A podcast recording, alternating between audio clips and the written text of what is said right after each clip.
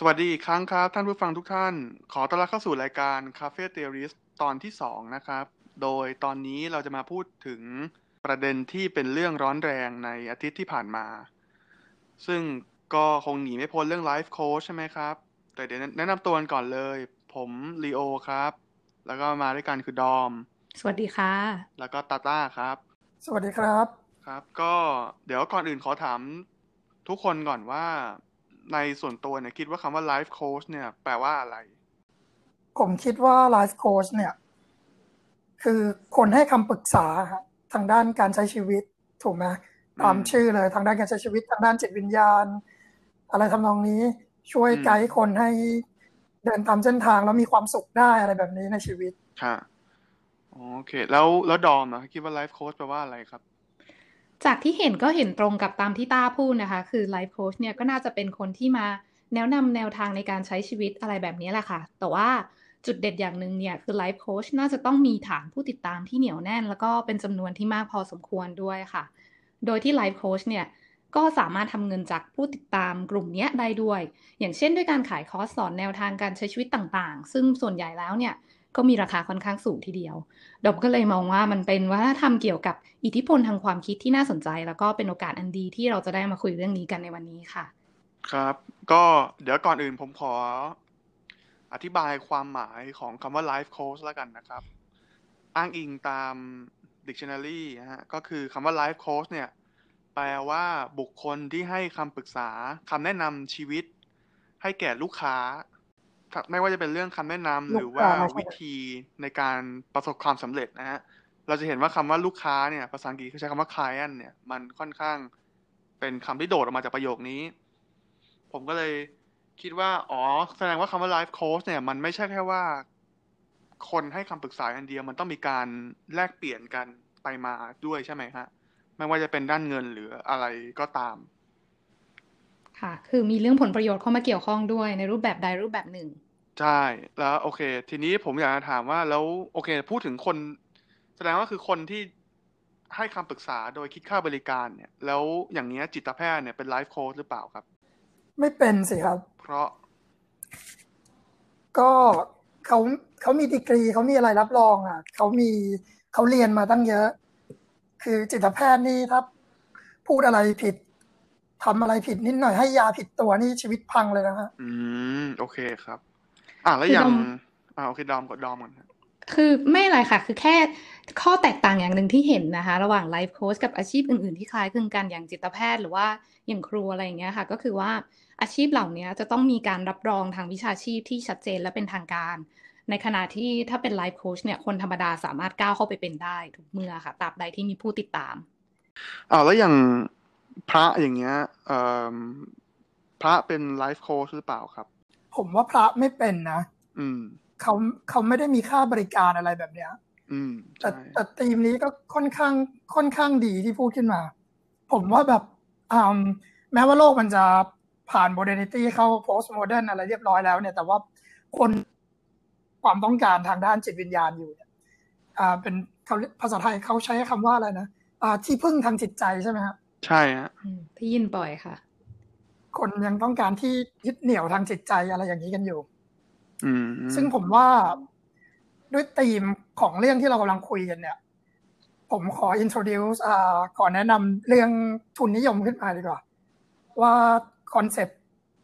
เนี้ย life coach เนี่ย มันดูค่อนข้างเป็นอะไรที่เกี่ยวกับทุนนิยมค่อนข้างเยอะ เราอยู่ในโลกทุนนิยมกับโลกอ่า การบริโภคเนี่ยผู้บริโภคเป็น capitalism กับ consumerism ค่อนข้างเยอะแล้วใช่ไหมครับครับ แล้วก็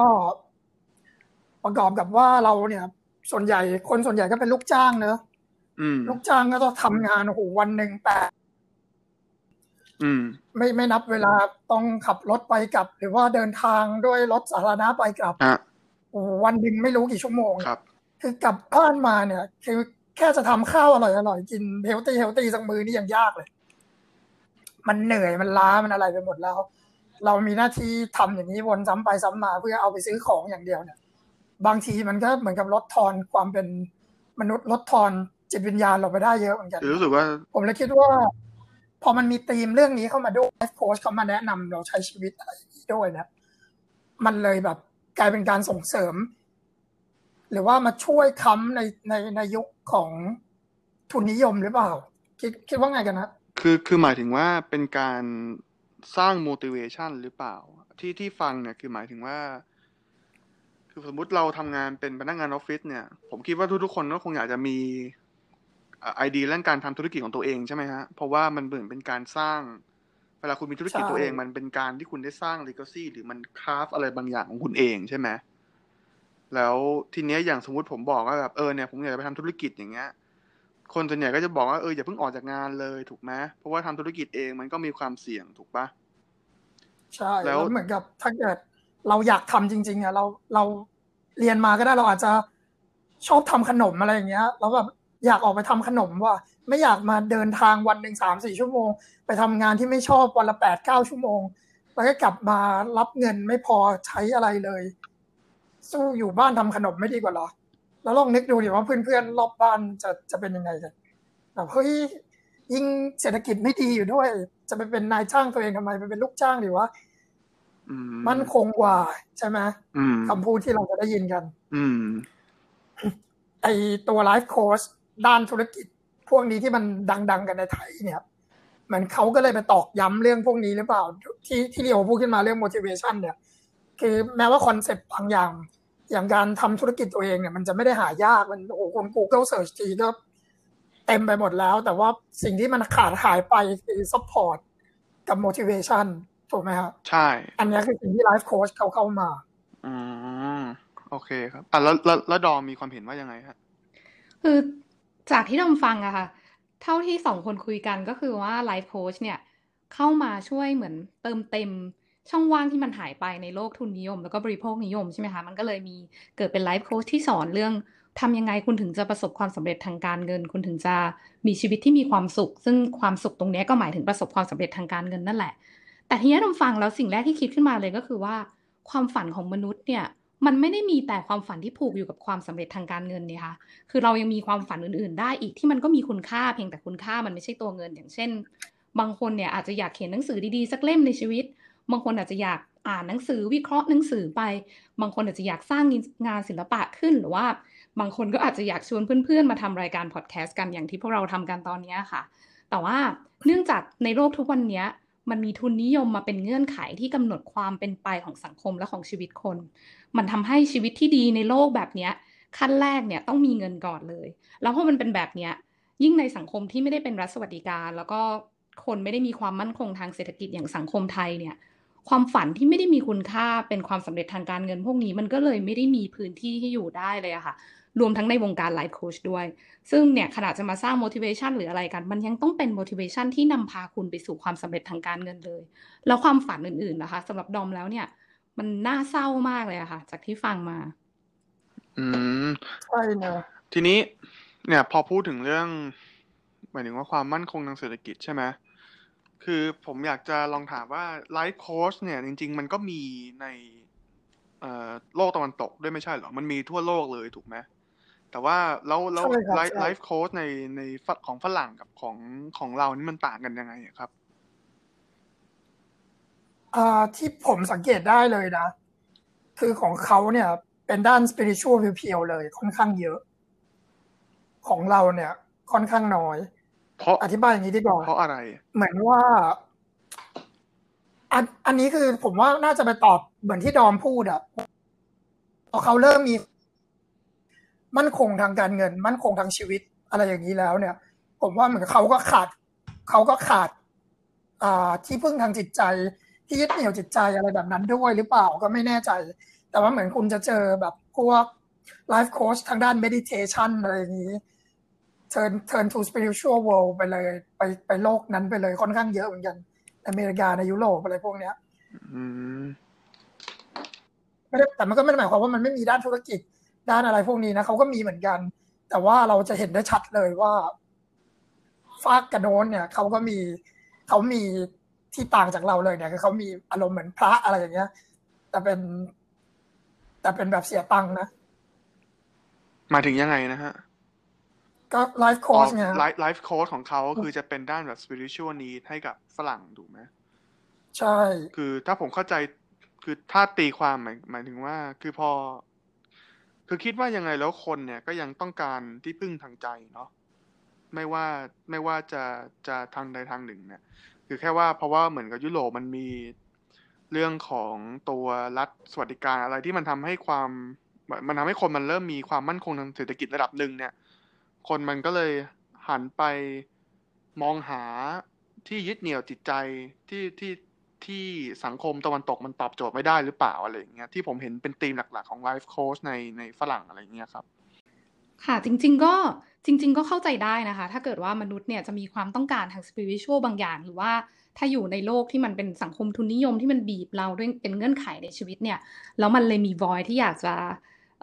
มีผู้นำที่พาเราไปสู่ความสำเร็จทางการเงิน หรือว่าทางสปิริชวลก็ตามเนี่ยนำเข้าใจได้เลยค่ะ แต่ว่าอย่างหนึ่งที่ดมอยากเห็นในวัฒนธรรมไลฟ์โคชชิ่งเนี่ย คือดมอยากเห็นว่าคนหันมาโฟกัสที่พวกหลักคิด หรือว่าแนวคิดในการใช้ชีวิตต่างๆ มากกว่าที่ตัวบุคคลนะคะ คือ คือตอนนี้ที่ดมเห็นนะ มันเป็นเหมือนกับที่เรามองศาสนาในสมัยก่อนก่อนที่จะมีคำว่าไลฟ์โคชอีกอะ คืออย่างอย่างศาสนาพุทธหรือว่าศาสนาอื่นๆเนี่ยสำหรับดอมแล้วเนี่ยถ้ามันถ้าเราสามารถมองมันเป็นแนวคิดเชิงปรัชญาที่เราเอามาวิพากษ์วิจารณ์เอามาวิเคราะห์เราหยิบมาวิเคราะห์แล้วเราประหยุยิกต์บมาดูว่าใช่เอามาประยุกต์ว่าเฮ้ยอันไหนมัน work กับเราเราเอามาประยุกต์ใช้ในชีวิตตัวเอง อันไหนไม่ work เราก็วิพากษ์วิจารณ์ได้ว่ามันไม่ดีตรงไหน มีข้อด้อยตรงไหนแล้วเหมือนแบบต่อยอดความคิดกันไปอะไรเงี้ยค่ะ คือสำหรับดอมนะทั้งแนวคิดทางศาสนา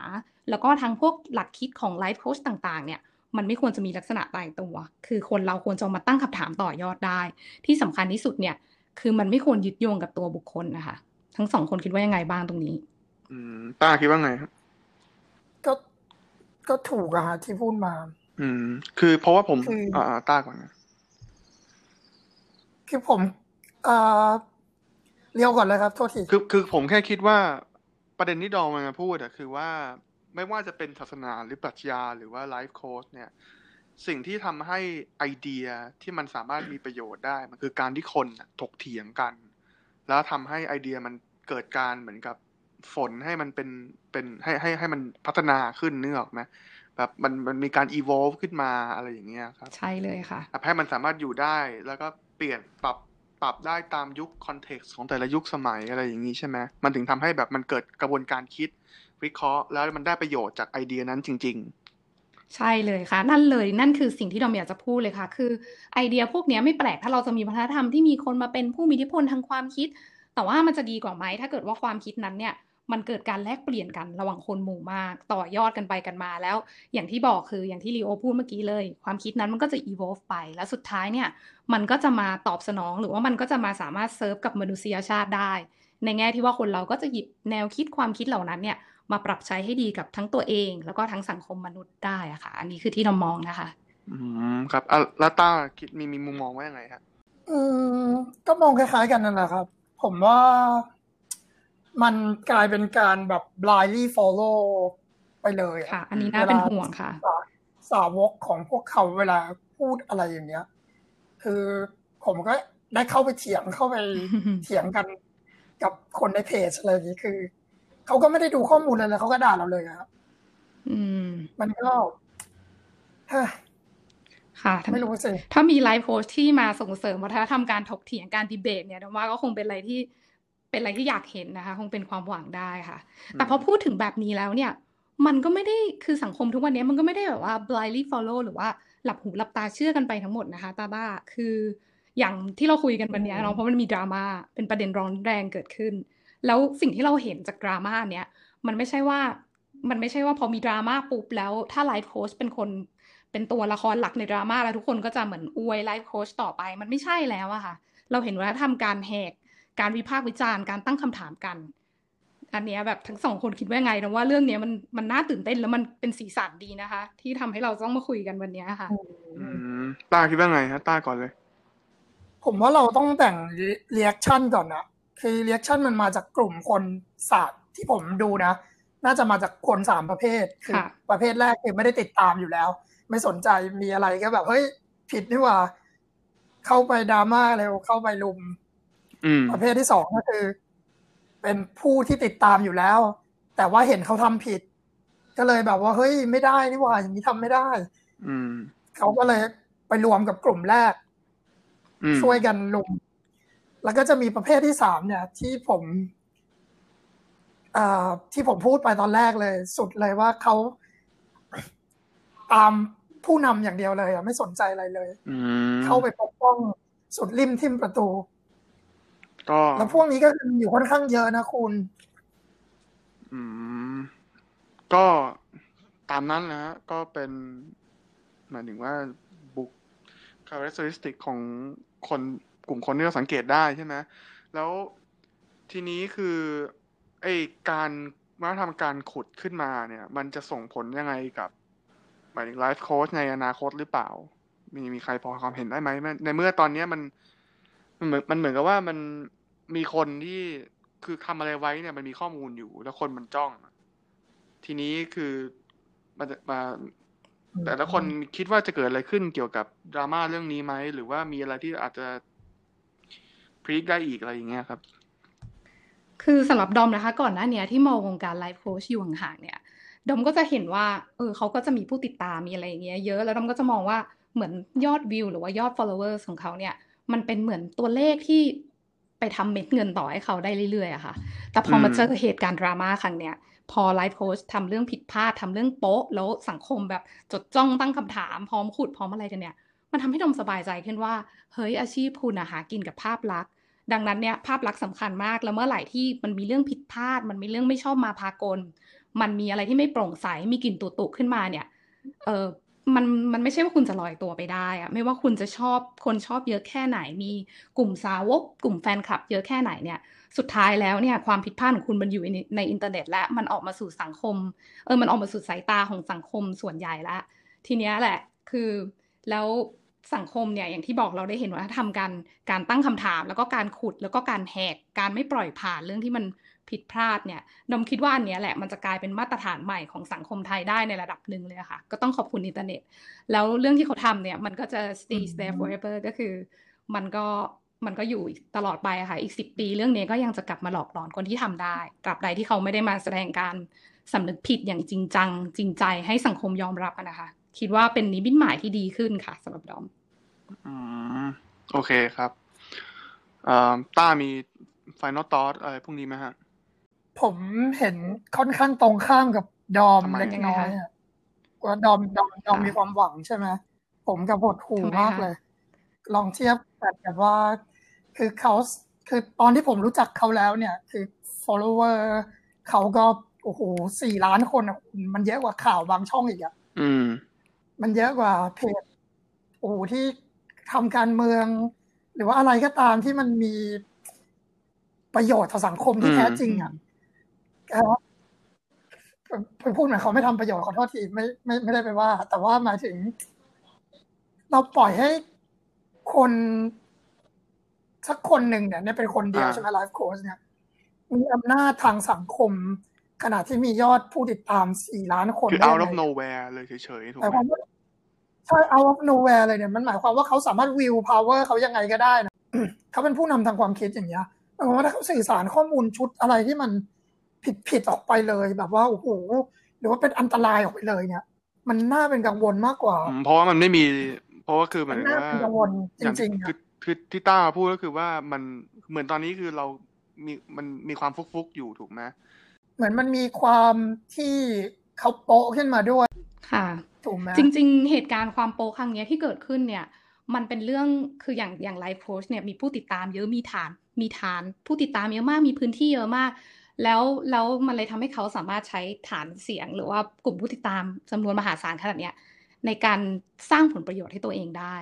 หรือแม้หรือแม้กระทั่งในแง่อื่นๆนะนะแต่ว่าอย่างเช่นการเปิดให้รับบริจาคอย่างเงี้ย โหมันเกิดขึ้นได้มากเลยมีคนพร้อมที่จะบริจาคช่วยช่วยเหลือสังคมผ่านบุคคลคนเนี้ยที่ทุกคนไว้ใจที่ทุกคนเห็นว่าปุ๊เป็นผู้นำทางความคิดเนี่ย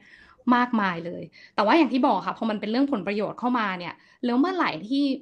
สังคมเริ่มมองเห็นว่ามันมีอะไรไม่ชอบมาพากลแล้วมันเริ่มเกิดการตั้งคำถามขึ้นมาสักนิดนึงเนี่ยแล้วคุณไม่ได้โปร่งใสได้จริงๆอะสำหรับดอมแล้วการการไปขุด การไปวิพากษ์วิจารณ์หรือว่าค้นหาความจริงอะมันก็จะตามมาได้ อยู่ตลอด แต่ว่าใช่ค่ะมันก็ยังน่าเป็นห่วงเนาะเพราะว่า เพราะว่ามันก็ยังไม่รู้ว่ามีแบบนี้มีเคสแบบนี้ที่มันยังไม่เหมือน มันยังไม่น้ำลดต่อผุดขึ้นมาอีกมากน้อยแค่ไหนสำหรับดอมที่อยากฝากไว้อย่างหนึ่งเนี่ยก็คือเรื่องการรับบริจาคหรืออะไรอย่างเงี้ยค่ะ ความโปร่งใสความถูกต้องเป็นเรื่องสำคัญ ก็ขอให้เรื่องเนี้ยมันเป็นหนึ่งบทเรียนให้สังคมไทยระมัดระวังมากขึ้นแล้วกันค่ะเวลาบริจาคอะไร อืมก็โอเคครับก็คงจบรายการเท่านี้ก่อนแล้วกันนะครับ เพราะว่าตอนนี้เป็นตอนสั้น เริ่มจะหมดเรื่องคุยแล้วเอาเป็นว่าเดี๋ยวพบกันใหม่ตอนหน้านะครับ แล้วก็ใครมีคอมเมนต์อะไรหรืออยากให้พูดถึงเรื่องอะไรก็ติดต่อเข้ามาได้เลยทาง Facebook นะครับ แล้วก็อย่าลืมกด subscribe เอ่อหรือกด follow ใน Spotify ในรายการ podcast เรานะครับสำหรับวันนี้ก็สวัสดีครับ ขอบคุณมากนะครับ สวัสดีค่ะ ขอบคุณที่ติดตามค่ะ ถ้ามีประเด็นอะไรสนุกๆเราก็จะมาคุยกันอีกค่ะ ใช่ สวัสดีครับ Thank